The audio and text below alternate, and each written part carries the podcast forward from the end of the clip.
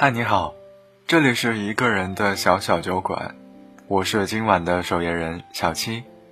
如果你也想跟我分享你的心情故事，欢迎你在微信公众号里搜索“一个人的小小酒馆”，添加关注，我在这里等着你。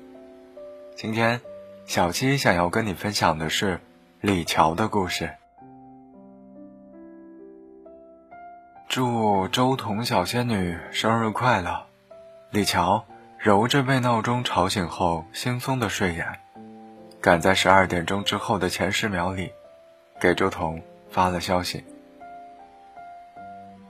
加班加到夜里九点，凌晨四点钟又要起床赶飞机出差的李乔，睡前不忘设置了凌晨的闹钟，为周彤庆祝二十六岁生日。礼物已经被你们单位的门卫签收了。你明天下班记得取一下。发完消息，李乔心满意足的笑了。这是他为周彤过的第一个生日。未来，他还想为周彤过很多很多的生日。清晨九点，李乔收到了周彤的消息：“你第一次给我过生日，人都不出现一下吗？工作比我还重要啊！”会议期间。李乔将手机偷偷藏在桌子底下，好说歹说，外加发了个五二零红包，才算把周彤哄开心。对他来说，周彤开心是自己生活的第一要务。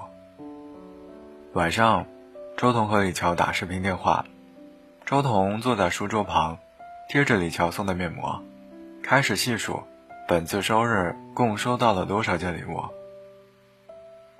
闺蜜们买了口红给我，老同学送了网红零食，爸妈给发的大红包，你却给我买了一套化妆品。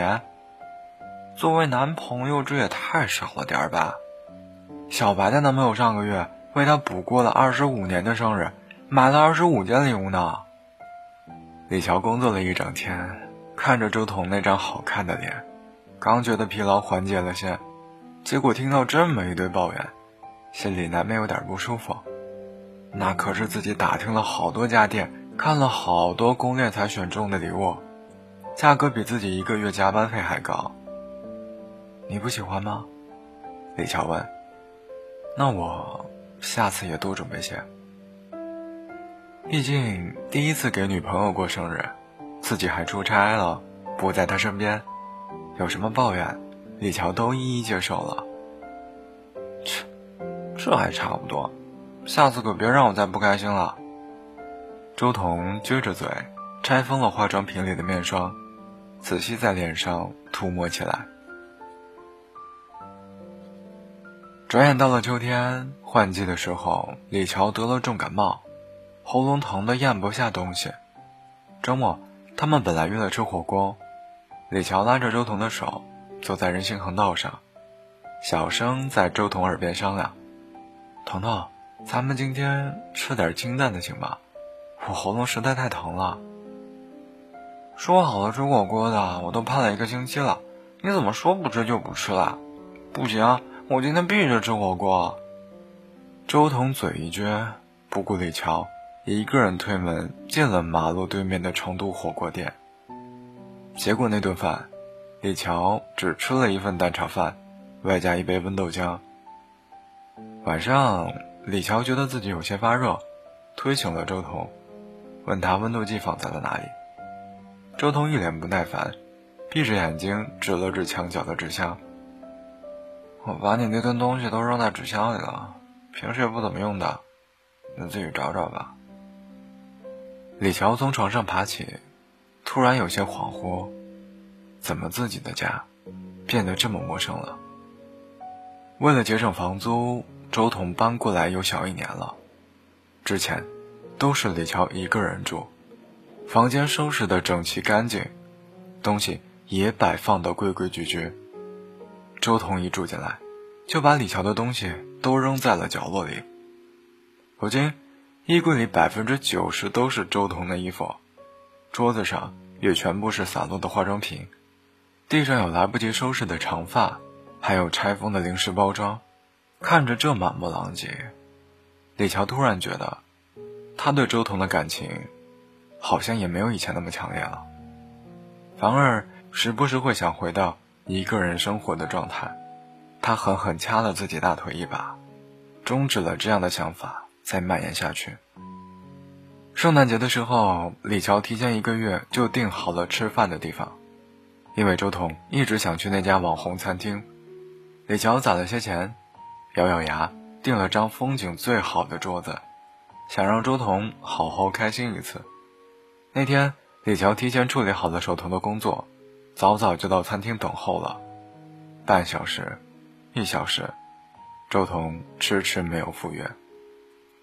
李乔给周彤打电话，问他是不是堵车了。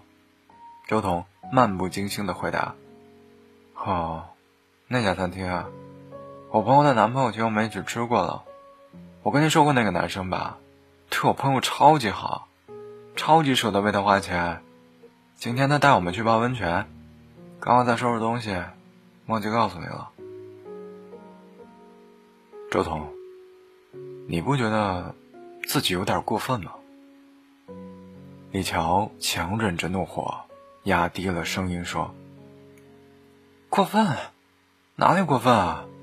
哎呀，我不就是忘了告诉你吗？别生气了，这个温泉挺贵的，我很想去体验一下，啊，下次咱俩一起去啊。说完，周彤挂断了电话。李乔听着手机里的忙音，心里狠狠揪了一下。周彤出去了三天，都没有怎么给李乔发微信报平安，都是李乔每天给周彤说早安晚安。周彤也是有的没的回复，反正就是很不及时，总让李乔感受到了不受重视。比如，在第三天的晚上，李乔看到了周彤朋友圈里的小视频，隔了好久，他才收到一句敷衍的晚安。李乔望着凌乱的房间，看着周彤越堆越多的脏衣服，想象着他和别人欢乐游玩的画面，突然觉得好累。等周彤回消息说自己好累，等周彤和自己吃饭好累，哄周彤开心好累，为周彤准备礼物和惊喜也好累，和周彤谈恋爱真的好累。别人都说，女孩会在恋爱中积累很多失望的瞬间，一次又一次失望之后，他们就会选择离开。其实。男生又何尝没有吃过爱情的苦楚呢？像李乔这样在感情中一再忍让的男生大有人在，他们的失望瞬间不比女生少。女朋友不回微信，女朋友拿自己和别人比较，女朋友严重双标，每一次都是重击。只不过大多数男生不会说出来，他们失望了一次又一次，最后。只剩下身心俱疲的自己，在感情里挣扎。终于，他们受够了这一切。李乔给周彤发了最后一条的消息：“周彤，咱们分手吧，我累了。”这一次，他等到了半夜，才等了周彤的回复。为什么？因为。我感觉不到你爱我了，算了吧，我不想这样继续下去了，太累了。我把你的东西收拾好了，你有空过来拿吧。然后，周彤再也没有回复。清晨，李乔躺在收拾干净的床上，想到了很久前自己在网页上看到过的一则故事。王子爱上了一位公主，公主告诉他，如果他愿意连续一百个晚上守在他的阳台下，他就接受他。于是，王子照做了。他等了一天、两天、三天，直到第九十九天，王子离开了。为什么王子不再坚持最后一天？答案很感人，爱情。不能只是一个人的付出。王子用九十九天证明爱，用第一百天证明尊严。李乔和周彤分手，他没有和任何人诉苦，毕竟爱情从来不会放过任何一个人，而在爱情里失望受伤的也不只有女生。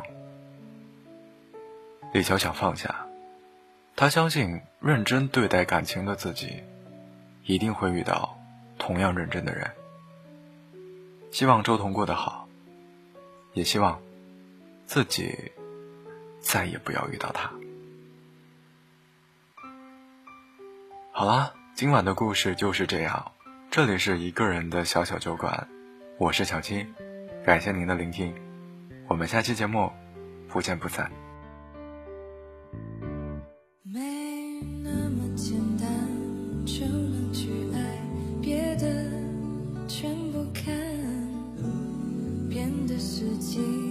也许好，也许坏各